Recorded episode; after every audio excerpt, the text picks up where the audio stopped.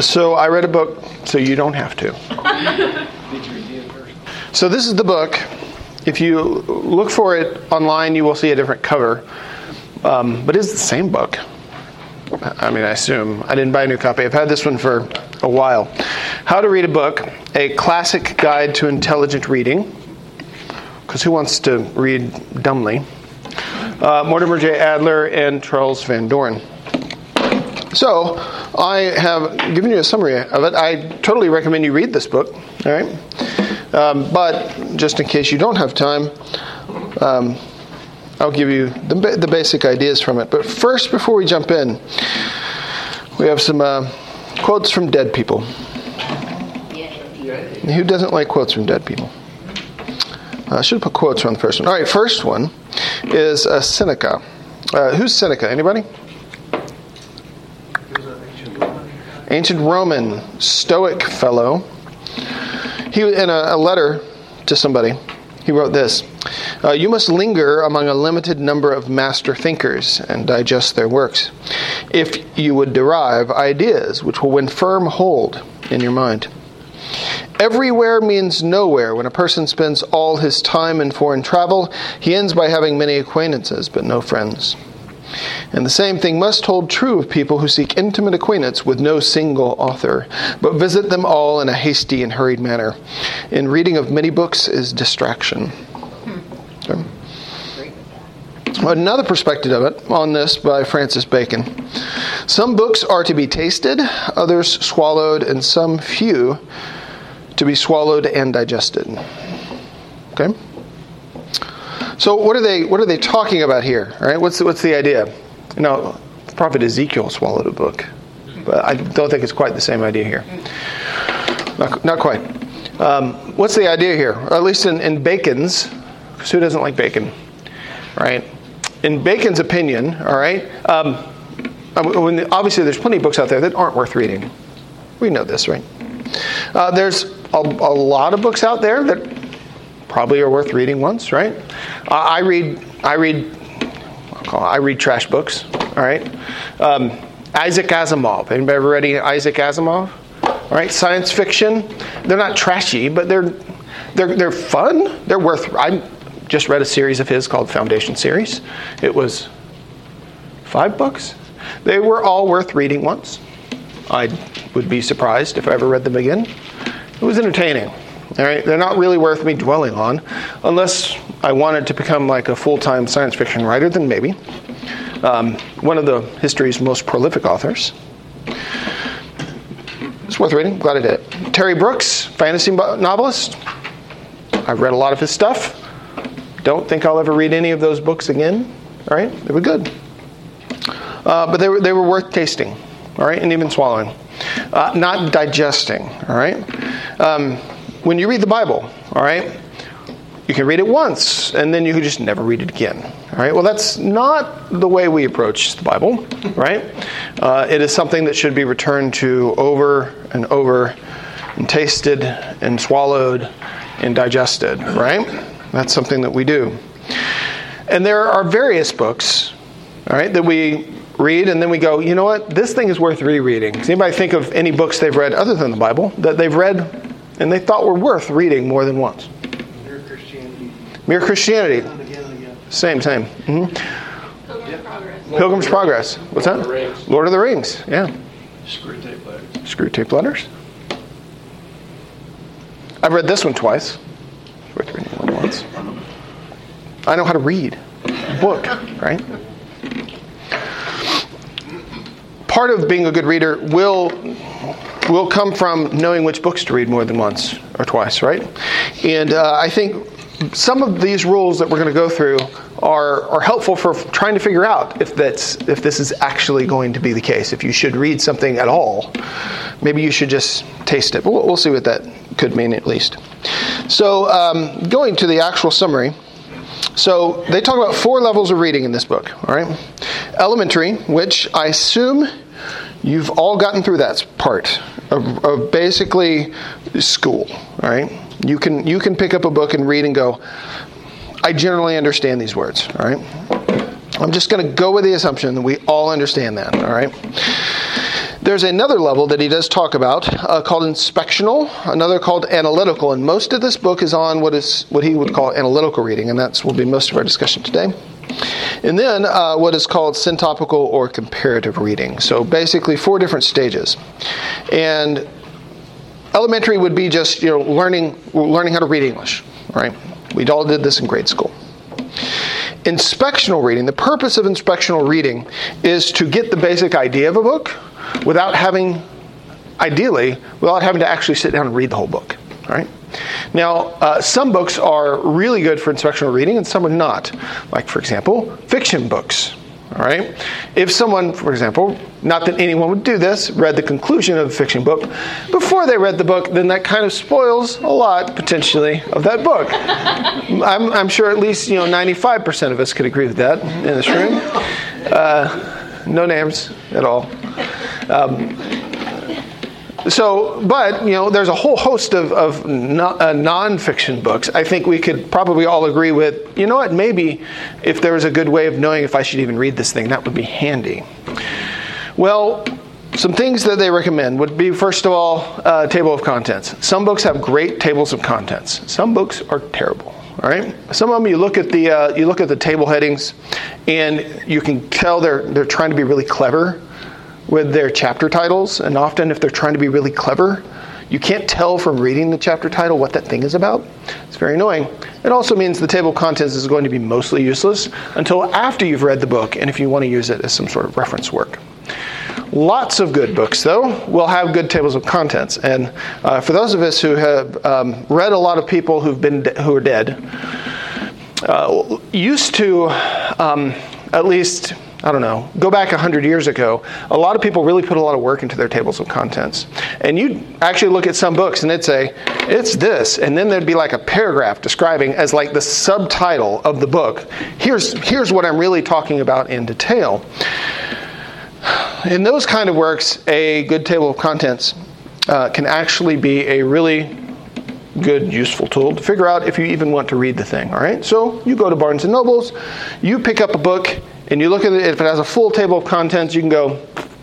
Take five minutes before you read that. Did anybody else go to Barnes and Noble? Sweet. You can read through the table of contents and go, yes, this is what I was looking for, or no, this is not what I'm looking for. If that isn't quite enough, another inspectional strategy they have, uh, that would be pre reading in their language, uh, skimming. And so this would be, um, once again, not something to do with a fiction book, but with anything else. Go to a chapter, read the first paragraph, read the conclusion. If you see major headings within the chapter, go read a paragraph. Just dip in here or there. Say, spend 15 minutes with a book. Get the basic gist of the thing. What in the world are they talking about if they don't have good table contents and all that? All right? That would be a good way of skimming a book. And when you do this, or if you do both, right? You can get a big the the big picture of what a book is trying to cover before you even jump into it. And having an idea of the structure of a book can often help you appreciate the book even more. And in the context of fiction writing, right? Once you've read a book, if it is worth a fiction book worth reading again, then the next time you go through, unless you have a really terrible memory, you, you basically know what happened. Then you can pay attention to other things as you're reading. You're not just focusing on, ooh, is my favorite character about to die some horrible death or something like that, right? You can think more in terms of how they're trying to do things and just enjoy the craft of what they, what they do. Uh, like, for example, I read last year Tale of Two Cities. I want to read it again. I thought it was a really good book. Um, I, I somehow missed it in high school and read it, and I'm like, wow, that was great. I want to read it again, even though I know how it's going to end, because I liked how he wrote. I thought, you know, I, I can learn more if I read this thing again. So, skimming and pre reading can be very useful. Uh, another thing that might sometimes be useful as, well is to do a super, superficial reading. Have you ever read a book that was so hard to read that you're like, I understood like 10% of this? All right, have you ever done this? I certainly have. Um, last book I read that was like this, it was more like a booklet, like an extended, extended essay. Um, Leisure by jo- Josef Pieper, German Catholic scholastic guy. Very interesting book, written right after World War II. Um, I, it was so hard for me to read, extremely difficult. Partially because I'm not a Catholic scholastic, um, partially because it was well, it's older, so it's not quite my time period. I had, I probably because I had to read through it and then read it sections and try to follow his logic. I probably read the the thing, not that big, probably seven or eight times just to understand it. It was it was tough. It was good though. I'm glad I did it. Um, next time I, I go through it, it'll be a lot easier. Solzhenitsyn's like that. You read anything by him? No, I've listened to his Harvard address, which was really interesting, or read his Harvard address. He did in Russian. Yeah, uh, a rough, tough read, but you can get through yeah. I want. I want to. Yeah, I want to read Solzhenitsyn. So sometimes super hard things can be. It'd be helpful just to read them through, just to get the basic idea, and then to think through them again. Have you ever read Plato's Republic? I think it's worth reading, and then reading it again, and probably multiple times, because it is it is difficult, truly difficult to read. Part of that's just the fact that it is very old. Um, part of it is because none of us grew up as ancient Greeks, uh, but still, just in general, it's a it's a very complex book. I know, isn't that terrible? That none of us grew as ancient Greeks. Another way, and this was not in this book, uh, one, one thing I totally recommend would be to um, listen to a book as an audiobook, as a way of superficial reading, all right? Because uh, there have book, been books that I've, I've bought, I've gotten through Audible or something, that after I've listened to them, I'm like, wow, that was really useful. I think I should sit down and think through this more. And audiobooks are not very good for sitting down and thinking through this, but I think they're really good for like a superficial reading of a thing or an, or an inspectional reading. And so they're big fans of the inspectional reading of, all right, if you're going to tackle, especially something complex, all right, if it's going to be complex, it might be worth doing a superficial reading or an inspectional reading, a pre reading of the book. Uh, his, their third type, which you can see there's the third bullet there, is analytical, and that's where really the bulk of this book is about. Because the analytical stage is basically how you get the most out of any book that you read. All right, but it's also an incredibly uh, taxing experience. All right, and so if you if a book is worth truly digesting, then here's their rules essentially. All right, and they would also say most books are not worth this much effort. So they don't think you should read all books to this degree of, of these rules. All right, because it's just your life is finite, and why would you do that to yourself? So, the questions that you're answering by analytical reading are essentially in three or four groups, depending on how you slice it. The first thing you want to answer is what is the book about as a whole and how is it structured to accomplish this? Some books it's extremely useful to think about how exactly do they structure their argument, all right? And sometimes you need this to understand complex books. I think, for example, um, like if you're doing Bible reading, I think it's very helpful to read certain books this way. It's very helpful to read Romans this way. It's very helpful to read uh, Galatians this way. I'm not sure it's helpful to read First Chronicles that way. All right, because it's it's it's structured by history. All right, nothing wrong with thinking about how it's structured. Actually, that's still a good idea. But when the thing is structured like an argument, all right, which Romans and Galatians certainly is, thinking about the structure is super important. So that's the first set of questions. The next one is that, that's big picture. All right, this is different. What is being said in detail? What are its propositions and its arguments? All right. One is big picture, how's the whole thing hanging together? The other is in its minute details, in all of its places. What is he trying to argue, or what is she trying to argue, and what arguments are put forth for that argument, for that proposition? All right. There's an idea, and what are the arguments that are used to defend that idea? Third, also very important, uh, is it true? All right, in whole or in part. Many books that you will read will be partially true. All right, and it's good to know if this is, book is a partially true or wholly true. And then finally, what of it? What should you do? The rules of uh, analytical reading. So, first of all, uh, at a high level, you need to understand what the book, how the book is structured, and how to how it's going to try and to accomplish its goal. So, he's got a number of rules there. It's uh, rules one through eleven. We'll just go through them and just know that they basically fit within these four general questions. Rules of analytical reading at the bottom. From a high level, what is the book about and how is it structured? Rule number one: You must know what a book, what kind of book you are reading, and you should know this as early as possible in the process, preferably before you begin to read. All right.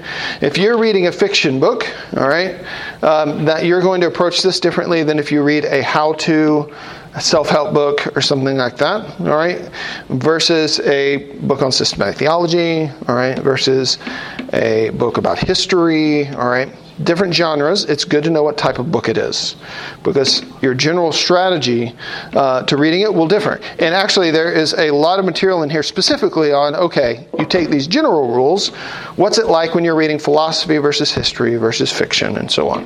And so I didn't go through that. You should totally read the book. So, first of all, it really helps as soon as possible to know what that is. Most of the time, you're going to know this when you buy the book, all right? This might not be the case if you're reading a book for school. They may just say, pick up that book and, and, you, and read it, all right? Potentially. Number two, all right, and this is something that you need to try to be able to do as a good reader. You need to be able to state the unity of the book in a single sentence or at most a few sentences. All right? That's rule number two. When you're reading something that's really worth thinking through, at the end of the book, one of your goals is to go, be able to say, What's this about? Very succinctly. If you can't, it may be because it's a terrible book and it's too scatterbrained, or it might be because you don't understand it yet. Number three, set forth the major parts of the book and show how these are organized into a whole by being ordered to one another and to the unity of the whole. So, in other words, if you take a book, let's say the book of Romans, what is the book of Romans about? All right? Can you state succinctly what the book of Romans is about? Rule number three says, okay, if you can state succinctly what it's about, what are its pieces and how do those contribute to that statement? All right? If it's an argument, that totally makes sense to do. Um, lots of practical books are the same way. A historical book, well, most historical books right? Well, many historical books are just sequence, all right? You kind of already have a structure anyway. What they choose and what they focus on will be very much determined by what the author is trying to accomplish, but the sequence is kind of set for you. Many books, that's not the case, and so try to understand what the author is trying to say, and then identify how is each piece from a large scale contributing to understand that single point. And then number four, related to that, what find out what the author's problems were. You can generally see this by what they're focusing on, all right, and what they're trying to to teach or fight against or correct or whatever it is. So that's the big picture. State the unity of the book. What's the point of the book? And then state how the contents of the book support that thing. And if you take the time to do that, you will certainly understand a book a lot better, which is what this is about. Next level, about what is being said in detail. All right, and how did the author make his argument? Number five, find the important words and through them come to terms with the author. And what he means by coming to terms here is what did the author mean by the words he means? Depending on what you know what century the book you're reading was written in, they might be using terms differently than you, right? And even if it's this century, they might still be using words differently than you. Even if it was this year, they might still be using words differently than you. And so, if you're going to understand an author, you need to understand, find what their major terms are, because they'll tend to repeat them and focus on them. And then make sure you understand what those terms are. Because if you can't, you're not going to have much of a hope of understanding their, their arguments in detail. Number six, mark the most important sentences in the book and discover the propositions they contain. And that's going to be related to the next one, which is locate or construct the basic arguments in the book by finding them in the connection of sentences. And so if an author is trying to argue something, all right, find what they're trying to argue, find the subject matter, okay? And then try to say, okay, if this is the, his point, what's his arguments for that thing? All right? What facts, what ideas does he bring up to argue that basic point? And then finally, once you've found his arguments, and then, excuse me, once you've found his propositions, and then once you've found his arguments, you then ask the question, all right, or you have the task of determine which of his problems the author has solved and which he has not. And as to the latter, decide which the author knew he had failed to solve. All right? This, I mean, this happens a lot in historical writing. Um, where you will read you will read through the thing and someone is arguing a basic point about some historical thing. And often they'll recognize here's our point. Uh, we don't know about this yet. We don't know about that. All right or here's my argument and i think i'm right but i'm not entirely sure. That's not unusual and that's actually super important in scholarship for people to write books like that. All right and so what you're supposed to do as an intelligent reader if, once again, this is a book that's worth doing this with, all right? You want to think through their propositions and their arguments to determine how they do, essentially. You want to write a report card. Once you understand the structure as a whole, and then you understand how all the individual pieces fit into the structure as a whole, now you get to essentially the last two questions, which would be rules numbers uh, 9 through 11. All right? Is the author correct? And what's the significance? All right. Number 9, you must be able to say with reasonable certainty. This is a very important one. You must be able to say with reasonable certainty, I understand, before you can say any one of the following I agree, I disagree, or I suspend judgment. Okay? You could probably suspend judgment much earlier, but you should not say you agree or disagree with the book unless you understand it. I mean, that kind of that kind of makes sense, but important. I mean, we I'm sure we've all had seen instances where people, at least for us, didn't fully understand us and critique us but we certainly see it where people read books and don't really understand the books and critique those, or listen to politicians and don't really understand them or critique them, and, and so forth. It's super common. For, for these guys, they're like, not the way. You must, with reasonable certainty, be able to say, I understand, before you can say, you're wrong, you're right, or I don't know yet.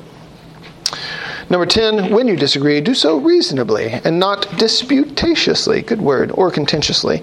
And the basic note there is this if you're reading a book, all right, um, the author's not there to argue with you. Chances are, right? Um, if that's the case, then you can always pick on something, all right, and just find a reason to disagree with a book you don't like, all right. And their point is this: don't don't be that way, right. If you're going to take the trouble of understanding a book, all right, don't just find something nitpicky and focus on that. All right? Don't be just someone who likes fighting. When you disagree, do so reasonably. And then finally, number 11, respect the difference between knowledge and mere personal opinion by giving reasons for any critical judgment you make. All right? If you're like, I read this book and I see his arguments, but I don't like them, that is not a critique. All right? That is just you stating your opinion that you don't like it. All right. A critique is I I read this book, I see his arguments, and, and he is wrong because of this, this, and this. All right. That's a valid critique. All right. At least potentially valid critique. And so the, those are the rules. And if you read a book and you go, all right, I'm going to actually go through and be able to do this with the entire contents of that book, um, you're going to understand that book a great deal more than someone who just reads through the book. Chances are.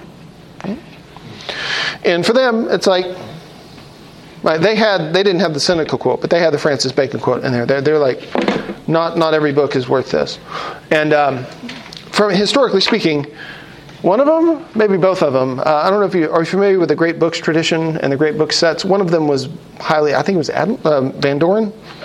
Maybe it was Adler. Yeah they were very much in that, into the creation of that. And they're like, we're going to identify the great books of the Western world, and all of these are worth reading. And so I actually saw a set, and I really wanted it. I asked my mom if she'd buy it for me because it was $500, and she said no. Uh, but there was an entire set of them at uh, Half Price Books at um, Park, Park and uh, Preston. Right? 60 volumes, I think is what it was. So for $500, 60 volumes, that's not bad. Um, anyway, so when they're talking about good books, that's kind of what they're they're talking about. They're not talking about the latest bestseller.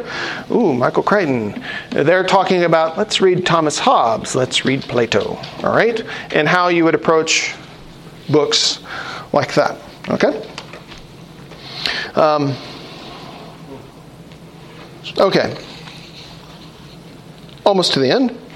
The four judgments you can make. All right. So when it does come to uh, to, to disagreeing with particular things, they their basic idea was all right. You can when you're going to disagree with an author. All right. Here's basically your four areas, four ways. Everything ultimately follows up under these.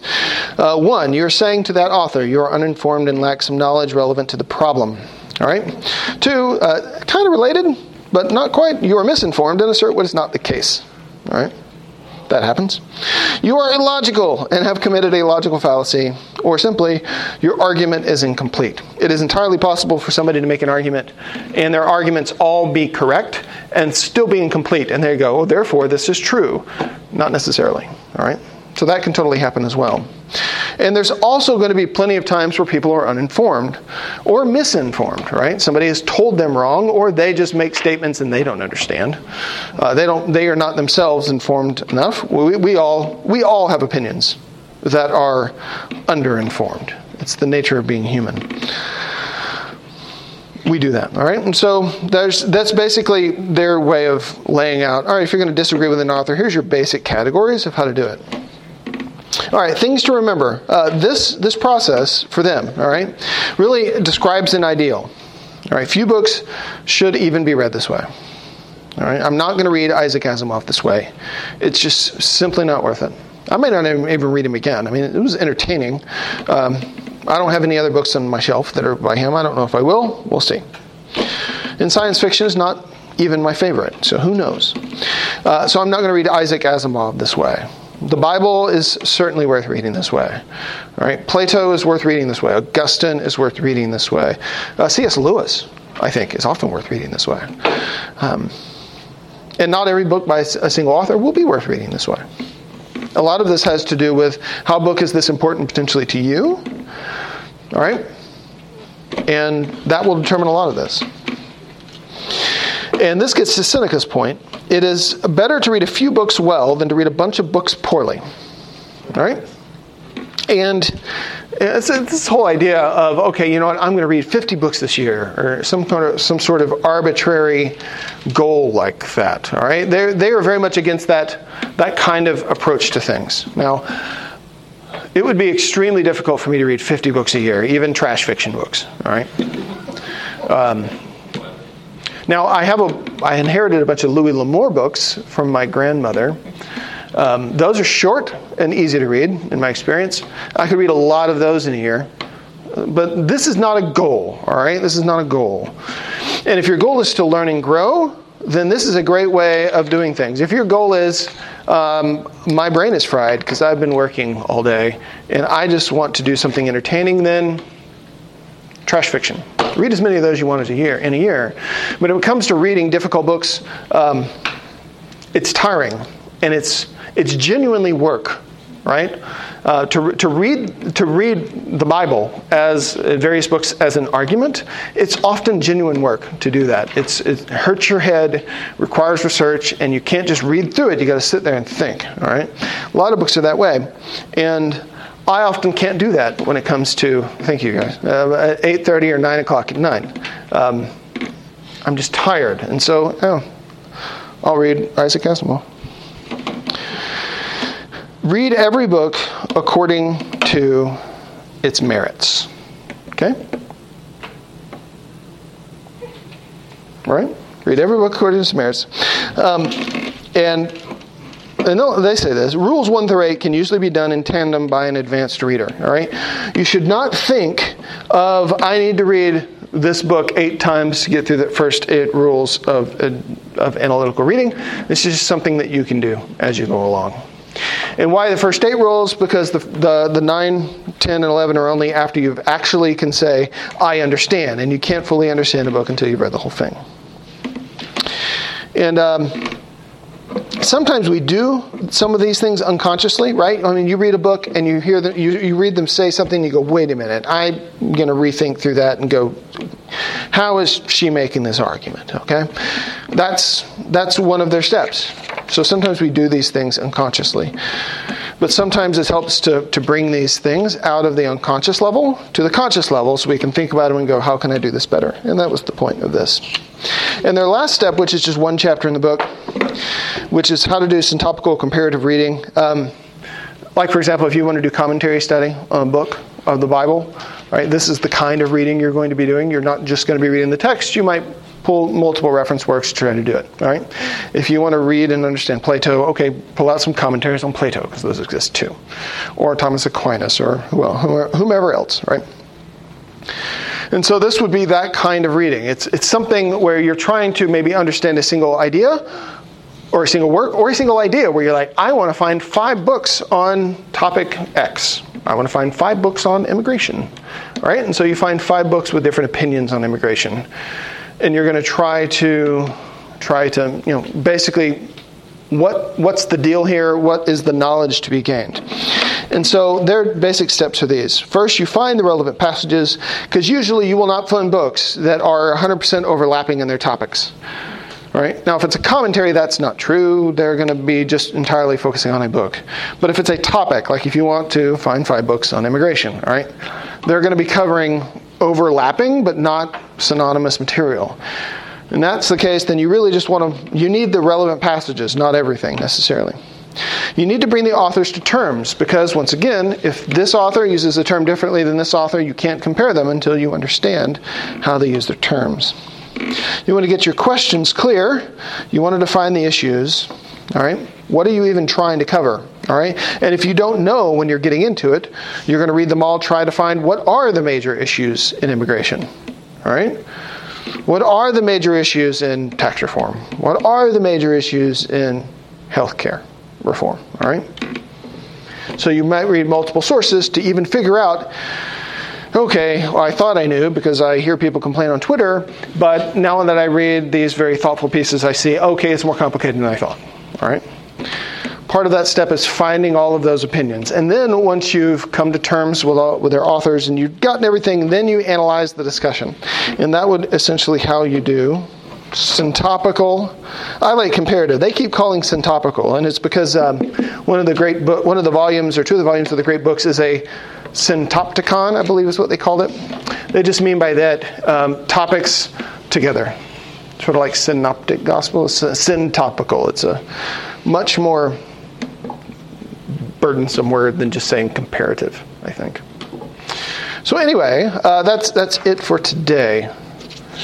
So my recommendation would be find a book worth reading. All right? And then think about the rules of analytical reading and approach it that way. Because there are good books worth reading, and it would be a good use of your time. Yes, Jim? I think I missed the very beginning of this. I don't know who Adler and Van Doren are. Two random dudes. Yeah. Um, well, I made them up. Yeah, this is actually this is me ghostwriting myself somehow.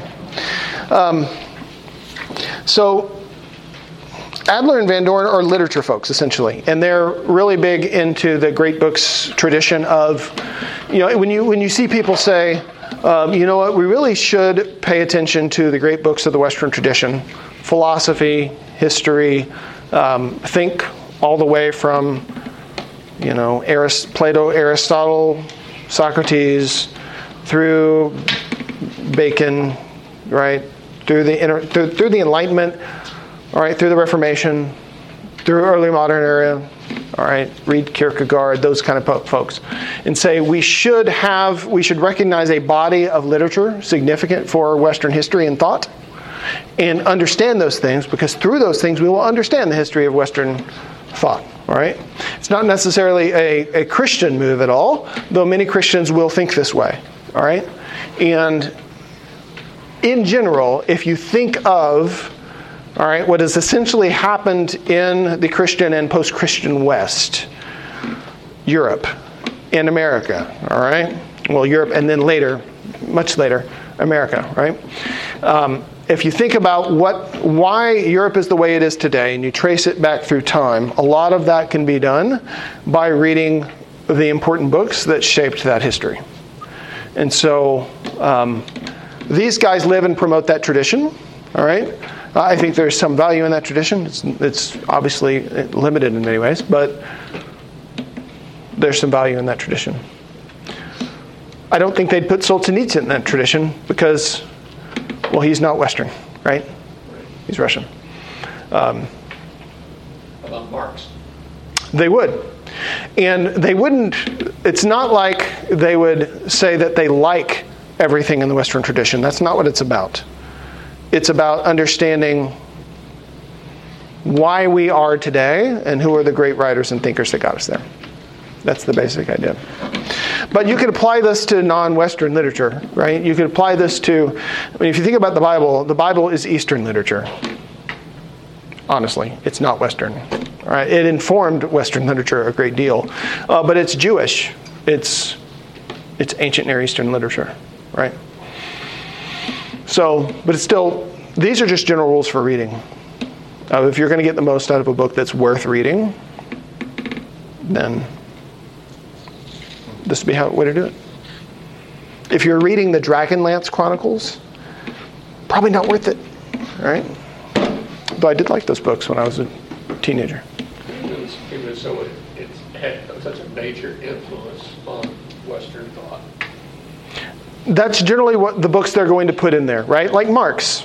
Marx's Capital, hugely influential, right? I don't, I don't think they're Marxists, though. You know. way of the way. What's that? Lao Tzu's the way of the Tao Te Ching, the, the Taoist. They wouldn't see that. Would, they wouldn't really put that in the set because it's not Western, right? But if, if you did want to, um, if you did want to understand that literature, then these rules would be a decent way of, of doing it. Once you understand what type of literature it is, and then how you would. Chinese to English. Yeah. It's bound to lose something. Well, that's true of all literature, right? There is, there is no literature that you can translate from a language to another and not lose something.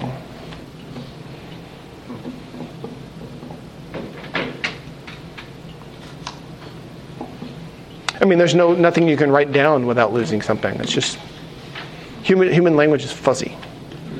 That's the way it is. Okay, so uh, any, any anybody want to discuss anything? Because that's all I have for today. Okay, your action item. Find a good book worth reading. And I don't mean Harry Potter. It's not worth this much effort, frankly.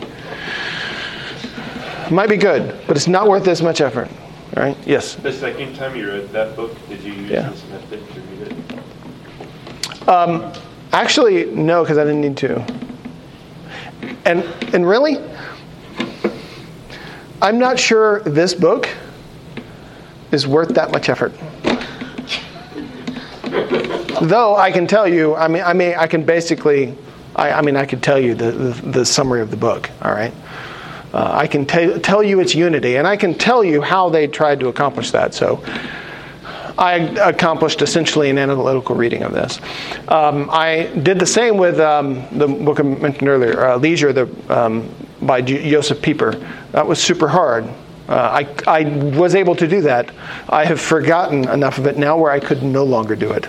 Um, but I wrote it down so I, so I could go look it up later. But no, it is it is worth reading, and it's not a hard read. It's it's a thick book. I mean, it's got lots of words, um, but it's not a hard book to read at all. I Yeah. read that years ago, and uh, one of the things I think I remember was uh, there were part there about how to market a book. hmm That, that was very valuable, I think, to me. hmm And so they, they do have specific instructions. That's a good point. They do have specific instructions on how to do that. Uh, I no longer do that. I've and something I've, I've thought about. Maybe one I'll present on here. Um, I'm I'm using a different kind of tool for doing note taking these days, and so. Um, but, but it is actually a really good idea. If you're going to approach a book seriously, you should probably have a plan on how you're going to annotate that book or take notes of that book. Um, Because now I, I, I never intend to read this book again. Because I now have really good notes on this book. So there's just no need for me to. And it's not innately pleasurable enough to do that. What's that? I need to start reading Stephen King, Not a fan? and I've read a lot of his work. I have too. But no Solzhenitsyn. Something wrong with my education. Okay, well, let's be dismissed. I won't keep you any longer. If anybody wants to talk about any aspect of this more, I'll let it take. no, I'm good. No, I really do want to read it, but I will want to own a copy of the book if I'm going to read it. okay. Yeah. Well, let's be dismissed. Um, I'm going to pray for us. God bless us this week. Um, bless us in everything that we do. Keep us mindful and uh, help us prepare ourselves spiritually for next week. Bless us. Be with the doctors, uh, with Catherine this Tuesday. Help us all um, be, be mindful of your grace and be mindful that you own us and that we, as good servants, should obey you this whole week. Give us strength and freedom and blessing as we do this. We pray this in Jesus' name. Amen.